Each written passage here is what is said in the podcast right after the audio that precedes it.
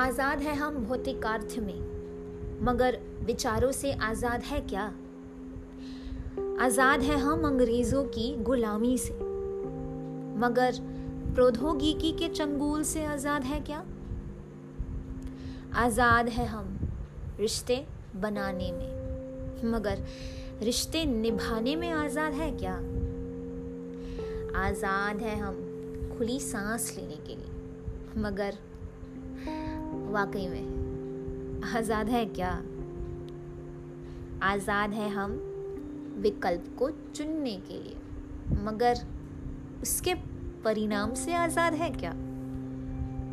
आज़ाद है हम लोगों की चंगुल से, मगर उनके प्रभाव से आज़ाद है क्या? सोचो ज़रा, आखिर में आज़ादी के सही मायने क्या है? गैर ज़िम्मेदारी आज़ादी नहीं, अहितकार चीज़ों का उपभोग करना आज़ादी नहीं। नहीं है आज़ादी वो, जिसे आड़े रख तुम दूसरों का अहित करो।